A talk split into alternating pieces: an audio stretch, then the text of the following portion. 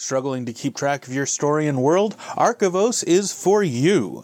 More intuitive than a wiki, more extensible than Scrivener, Archivos builds your story Bible into your personal, always on tactical display. Graphical relationship charting, continuity tools, this thing has it all with bonus options for fan engagement and real time collaboration.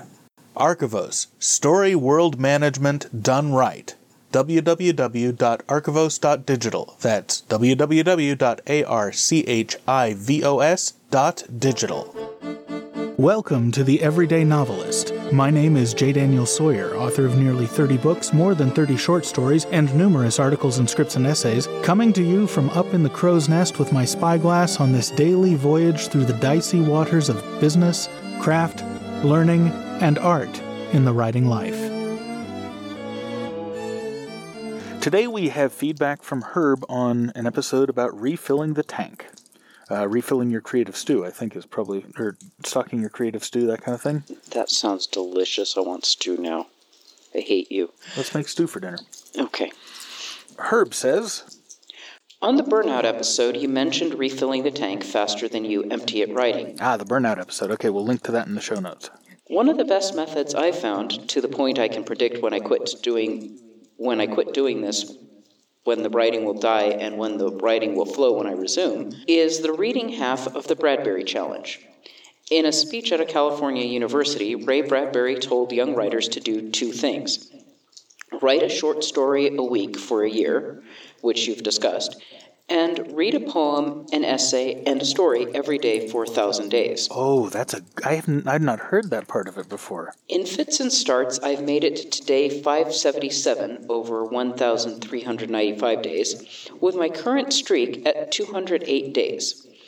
It has opened my horizons in a way that I never thought could be done for someone in their 50s. Poetry has included things as diverse sonnets from the Portuguese by Browning, all of them, not just number 43, a good deal of Yeats, current, and a long stint of Robert Service, Your Oh, Fault, and Charles Bukowski. The stories have ranged from daily shorts on a couple of websites to whole issues of Kursnova to tons of classic short stories to the original Robert E. Howard Nice. to the entire original Robert E. Howard.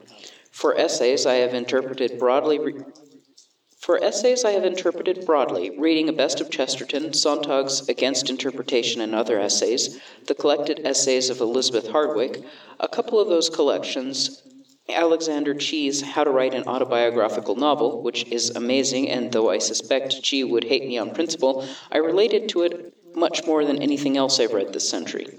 Some other collections, and the Best of American Blank collections. Like best of American mysteries, best of American Okay. horror stories, that kind of stuff. Um, I have not read just the explicitly essay collections, but crime writing, sports writing, travel writing, and science writing.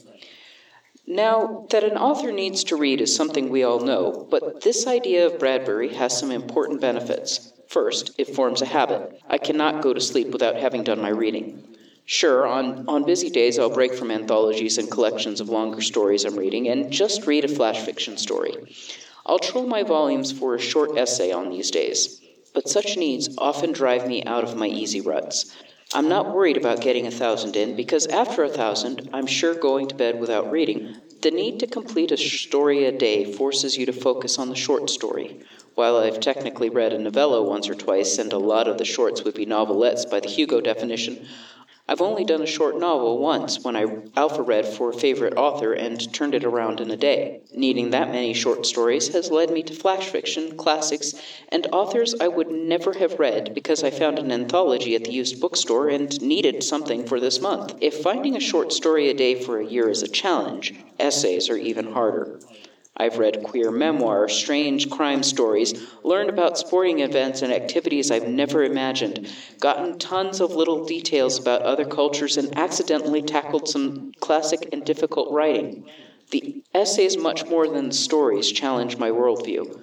I'm somewhat lucky there because I'm a fairly old school conservative to the degree any Gen Xer can be, living in a time and place where most essay type material is very much to the left of center. I had to read Chesterton and Mencken to see myself. Perhaps that is not the most comforting reading, to be challenged most days and outright insulted now and then, but for a writer wanting to fill up, it's about the best thing you can get.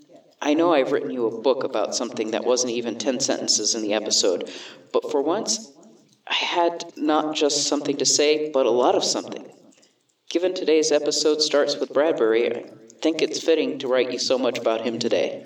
Indeed, and you've given us our essay for the day. That was really, really wonderful, and I'm really glad you sent it in. Um, in my forthcoming book, Reclaiming Your Mind, an Autodidact's Bible, I hit over and over again the importance of learning being uncomfortable and of it being eclectic. And you've just epitomized everything I was talking about. Thank you so much. And uh, I had not heard about this part of Bradbury's challenge, and I think I may take it up myself. I think I may as well. That sounded fascinating. This this sounded like um, the best days of, of my childhood, where Yeah. I was just You just go pick something off the, the shelf and go, it- what's it- in it- here? it's like I lived in the nonfiction section of the library, just picked up anything, and would go from like reading about the Loch Ness monster and some random sports things, and be interested in one little thing, and then read about ten different other things because I got interested in one small thing that was connected to that thing. It uh, goes. I've I've often said that education is inherently liberalizing, and I don't mean politically. Anything that forces you out, because you can be a left wing conservative. We know far too many. We know far too many of them, and you can be a right wing liberal. Um, w- what makes a person, not their politics, but what makes a person liberal or conservative, is the extent to which they can see beyond their accustomed bubble with intellectual integrity, without demonizing reflexively that which is outside the bubble. You may, upon exposure, form a judgment that this thing is bad or that thing is good or this has problems but is interesting or whatnot.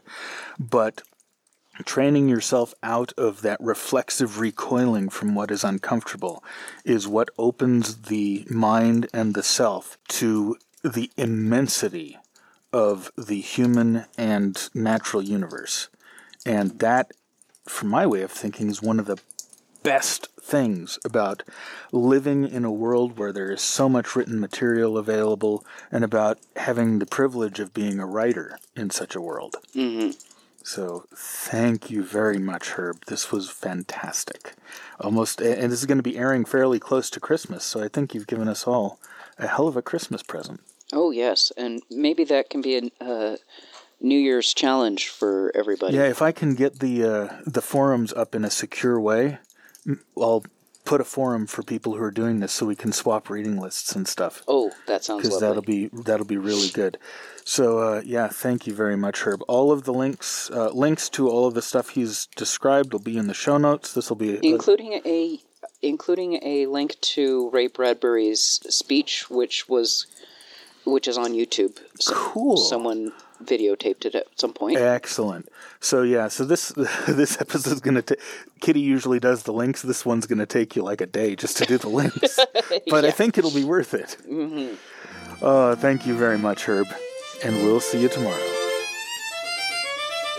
The Everyday Novelist is written by J. Daniel Sawyer and presented by J. Daniel Sawyer and Kitty McKeon and is produced by Artistic Whispers Productions Incorporated.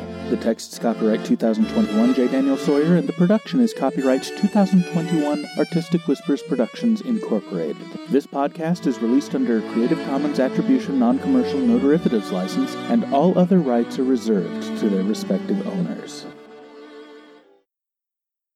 Join the conversation. Submit a question, leave a comment, or a creative death threat. Or find me at jdsawyeronminds.com or hit me at feedback at jdsawyer.net. We can't do it without you.